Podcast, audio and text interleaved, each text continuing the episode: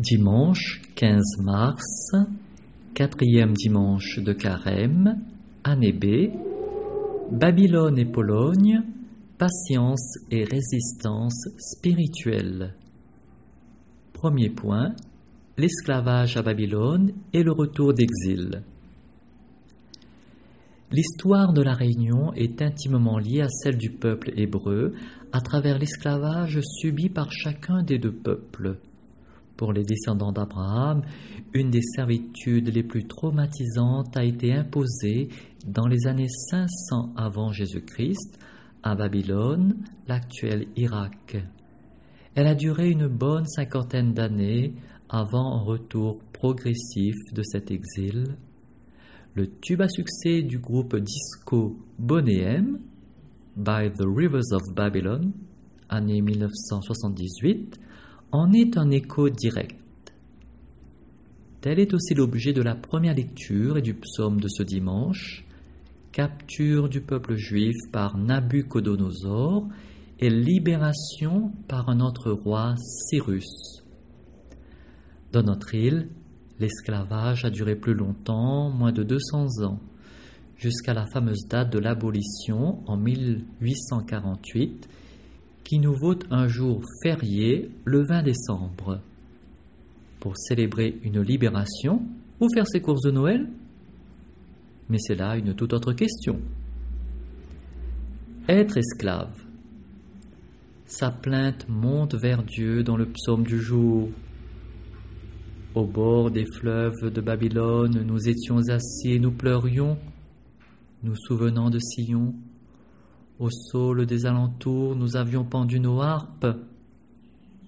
Pour la version disco, confère donc la chanson du groupe Bonéem.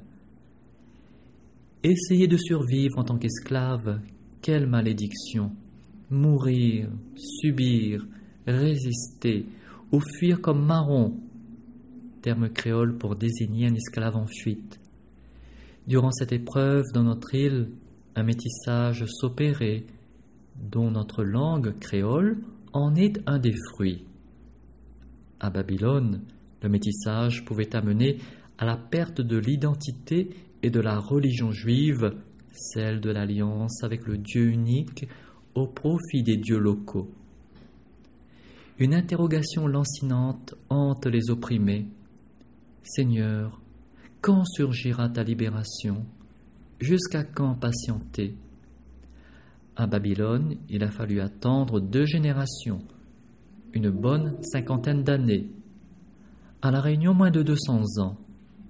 Et la délivrance est arrivée de part et d'autre pour les Juifs, grâce au roi perse Cyrus, le vainqueur des oppresseurs babyloniens.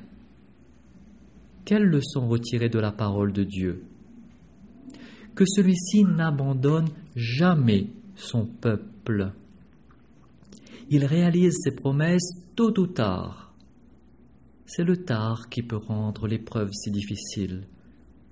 Pourquoi Dieu n'intervient-il pas plus tôt? Mais la chronologie des événements est connue de Dieu seul. Une certitude est donnée par l'histoire du salut biblique. Tôt ou tard, Dieu sauve, Dieu libère, de manière ultime et décisive en renversant ici la malédiction de l'esclavage.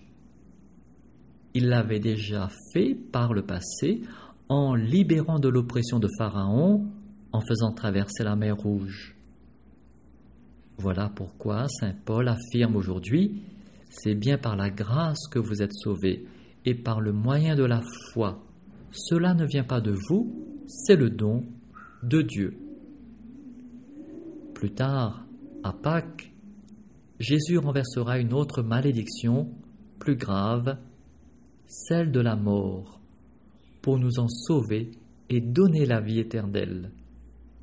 Jésus en parle aujourd'hui dans son dialogue avec le pharisien Nicodème. Deuxième point, la résistance en Pologne. Pendant sa rencontre nocturne avec lui, Jésus dévoile à Nicodème que tout homme qui croit dans le Fils de Dieu reçoit la vie éternelle. Et Jésus insiste. Dieu a tellement aimé le monde qu'il a donné son Fils unique, afin que quiconque croit en lui ne se perde pas, mais obtienne la vie éternelle. Jésus le réaffirmera plus tard avec la réanimation de Lazare. Quiconque vit et croit en moi ne mourra jamais. Jean 11, 26. Qu'est-ce que la vie éternelle? Tout d'abord, c'est de croire en la Trinité qui se révèle à nous de manière totale, en nous révélant enfin le nom précis de Dieu. Jésus dit, La vie éternelle, c'est qu'ils te connaissent, toi, le seul véritable Dieu, et celui que tu as envoyé, Jésus-Christ. Jean 17, 3. Ensuite, la vie éternelle, c'est de vivre heureux de manière parfaite les uns avec les autres, avec notre Créateur et Sauveur. C'est être intégré dans la vie intime même de la Trinité. Contrairement à ce qu'avait écrit le philosophe pessimiste Sartre, l'enfer c'est les autres, Dieu nous révèle ici que le paradis c'est les autres. Jésus déclare ainsi, Je leur ai donné la gloire que tu m'as donnée pour qu'ils soient un comme nous sommes un, moi en eux et toi en moi, afin qu'ils soient parfaits dans l'unité. Jean 17, versets 22-23.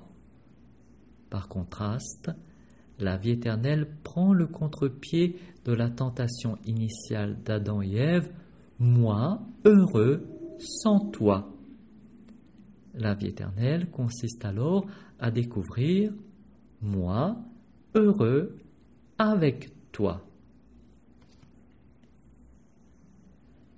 La découverte de ce don ne va pas sans combat, abordé jeudi dernier, le 12 mars. Jésus le mentionne encore aujourd'hui à travers les mots ténèbres, mal, détesté. Le chrétien doit donc s'engager dans cette lutte. Un exemple émouvant de cette haute résistance spirituelle nous est donné par le père Jerzy Popieluszko assassiné en 1984 par le Parti communiste polonais. Né en 1947 dans une famille paysanne modeste, à la scolarité chaotique, peu de personnes auraient parié sur sa vocation. Mais pendant ses années de lycée, il envisage de devenir prêtre alors que le régime politique est athée. Il réussit à entrer au séminaire à 18 ans, avant de partir pour son service militaire, dans une unité spéciale qui regroupe les séminaristes pour mieux les harceler et les dégoûter de la religion. Le père Yége, ou prononcé à la française Jersey, en gardera de graves séquelles physiques mais l'aide de Dieu lui permet de tenir bon jusqu'à la fin de son encadrement militaire. Ordonné prêtre en 1972, il choisit comme phrase d'ordination Dieu m'envoie pour prêcher l'Évangile et penser les plaies des cœurs blessés. Malade lui-même, il réalise que Dieu accomplit des miracles par sa faiblesse. Aumônier de jeunes, en milieu médical, auprès d'étudiants et en paroisse, le cours de sa vie connaît un tournant lorsqu'il est nommé en 1980 accompagnateur des ouvriers travaillant aux Assyries de Varsovie. Cette même année, un syndicat ouvrier indépendant du pouvoir apparaît, Solidarnosc, dont le chef n'est autre que l'Ech Wałęsa, ou prononcé à la française Lech Walesa. Le développement de ce syndicat est fulgurant. Le bras de fer avec le pouvoir communiste est tendu. Pendant ce temps, le père Jerzy s'occupe de la formation des ouvriers, tout en célébrant des messes pour eux.